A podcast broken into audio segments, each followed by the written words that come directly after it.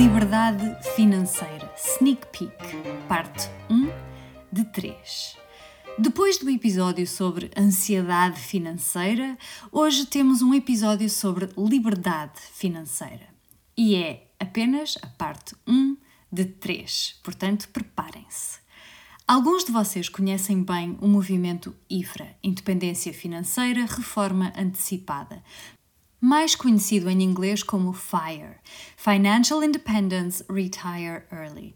Para quem não conhece, é como diz o nome: o objetivo é ser-se financeiramente independente para que nos possamos reformar antes da idade oficial da reforma. Eu não gosto de obcecar com comparações porque cada caso é um caso. É como aquele cartoon em que se vê um elefante, um macaco e um pássaro, e se diz que para ser uma prova justa, todos vão fazer um mesmo exercício que consiste em trepar uma árvore.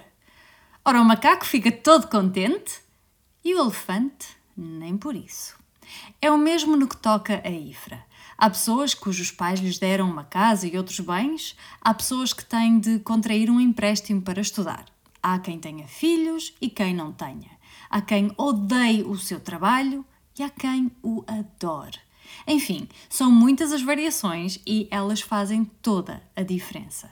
Assim, a minha intenção com o episódio de hoje não passa por sugerir que toda a gente tem de se reformar antes da idade oficial da reforma. A minha intenção é antes inspirar-vos a tecerem maior liberdade, financeira e não só, nas vossas vidas. Porque ter tempo e liberdade te permite escutar o que é mais importante para ti e te põe em melhor posição para ajudares as pessoas da tua vida. E eu acredito que também é assim que o mundo fica melhor. Recentemente convidei alguns amigos, familiares e ouvintes a responderem a cinco perguntas sobre a independência financeira. Vocês irão ouvir as vozes de alguns e eu lerei as respostas de outros. São todos pessoas que eu admiro imenso e é uma enorme honra para mim tê-los a todos aqui hoje e nos próximos episódios, graças às maravilhas da tecnologia.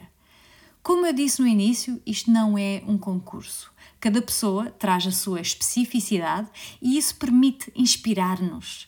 Cada uma destas pessoas que vos trago me inspira e sei que vos vão inspirar também.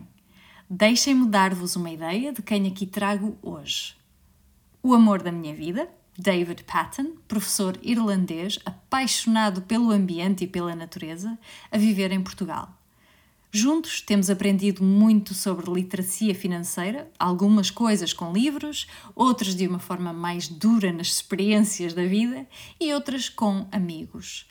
Sempre que o David tem uma oportunidade, ele partilha o que sabe e ajuda a tentar passar a mensagem de que não se tem de ser especialista em bolsa de valores para se ser investidor. Trago também Pedro Brito, fundador e moderador da comunidade de literacia financeira no Reddit. O Pedro modera esta incrível comunidade de apoio e educação com uma entrega e generosidade inigualável. Obrigada, Pedro, em meu nome e em nome dos quase 20 mil membros da comunidade. Trago também Hélio Silva, dentista português apaixonado por desportos motorizados a viver em Portugal ele é um exemplo de que se pode atingir IFRA sem sair de Portugal. Trago dois anónimos. Uma pessoa portuguesa que viveu e trabalhou no estrangeiro até atingir a IFRA e que agora vive em Portugal. E uma engenheira do Brunei que agora vive em Portugal. Vamos então às perguntas que eu lhes fiz. Apontem-nas e respondam também vocês antes de ouvirem o que os nossos participantes responderam. Aviso já, hoje só vos deixo dar uma espreita dela. Assim, tenham um mês para pensar nestas perguntas também. Pergunta número 1. Um. Porquê é que poupas e investes? Pergunta 2. Qual a melhor altura para se começar a poupar? Terceira. Como é que se pode investir quando se tem um salário baixo? 4. Diz-me uma forma surpreendente como poupas. E 5. Se pudesses trabalhar apenas 4 dias por semana, ou ao atingires a IFRA, o que gostarias de fazer com esse dia, esse tempo livre? Agora, deliciem-se com estes pedacinhos de inspiração à liberdade financeira, na construção de uma vida autêntica e plena, aceitando o que não se pode mudar, mudando o que se pode.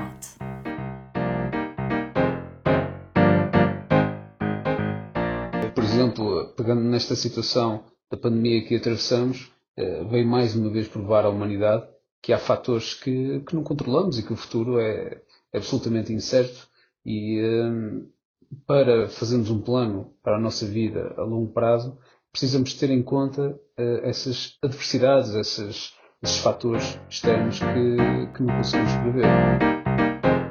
E tal como diz Morgan Housel, um dos meus uh, autores preferidos e especialista em psicologia do dinheiro, uh, poupar é um ato de nos prevenirmos contra um, as inevitabilidades da vida mais uma vez, como diz Morgan Housel, eu poupo como pessimista e invisto como otimista. sou um, um, otimista por natureza e, uh, e acredito que, que, o futuro vai ser risonho para mim e para a minha família. O Hélio disse: a melhor altura para se começar a poupar é logo, logo na altura em que se começa a gerir um orçamento próprio, seja com uma mesada dos pais ou com o rendimento do trabalho. A pessoa anónima disse: É importante termos consciência dos nossos gastos e das nossas poupanças desde o mais cedo possível, bem como aprender a fazer com que o dinheiro trabalhe para nós em vez do contrário. Isto é algo que tento passar aos meus filhos para lhes mostrar formas alternativas de usar dinheiro, em vez de o gastarem, ou de como poupar pode ter uma, um melhor impacto na vida deles comparando com o impacto de gastar de forma efêmera. choose our lifestyle and decide how much our life our lifestyle would cost us. A low salary to one person may not be a low salary to another. I would recommend to earn as much as you can so as to build that capital to invest. If you're on a low salary, I would say think of ways to earn additional income. But remember to have fun doing it. Give tuition, rent out a spare room in your home, sell home baked goods, resell things. If you're a blogger, monetize your blog.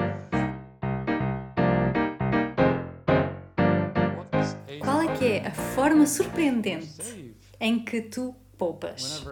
Quando saio para almoçar ou comer uma refeição fora, com frequência evito comprar bebidas e levo sempre água comigo. E pouco a pouco acaba por ser uma grande poupança.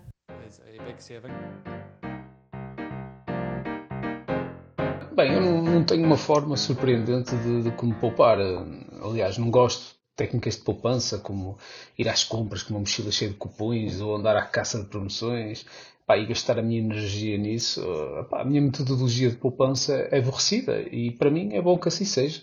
Uh, eu faço um registro mensal das minhas despesas, automatizo o fluxo do meu dinheiro e tenho uma estimativa mental uh, de, quanto gasto por mês em cada categoria. E sei, a qualquer momento, tenho uma, uma, uma ideia mental de, de, quanto dinheiro posso gastar em despesas supérfluas, de forma a cumprir a taxa mensal uh, de poupança. Então eu faço sem pensar duas vezes. e o facto de ter construído esse sistema que me deixa ter uma vida mais simples, mais despreocupada e uma relação mais saudável com o dinheiro é, para mim, sim, o fator mais surpreendente da forma como pouco. Eu não sou um poupador radical e não acho que poupar por si só seja sempre útil. Por exemplo, passar o tempo todo a pensar em formas de poupar em todas as pequenas coisas não vale a energia nem o tempo. Contudo, refletir um pouco sobre coisas que compramos de forma rotineira e repetida tem um potencial de poupança grande. Recentemente eu fiquei surpreendido ao perceber que era possível reduzir o custo a metade ao investigar um pouco mais acerca de seguros de casa e de carro, bem como em tarifas de telefone. Alguns bancos têm custos elevados e outros têm zero comissões de manutenção e transferência. Ao longo do tempo, estes valores poupados têm o potencial de usufruir de juros compostos e de aumentarem exponencialmente se investidos. Obrigada por escutarem este episódio do podcast Ansiedade Minha Amiga, comigo, Raquel Coelho. Vemo-nos em setembro para construir mais liberdade financeira. Até lá, lembrem-se de responder a estas cinco perguntas.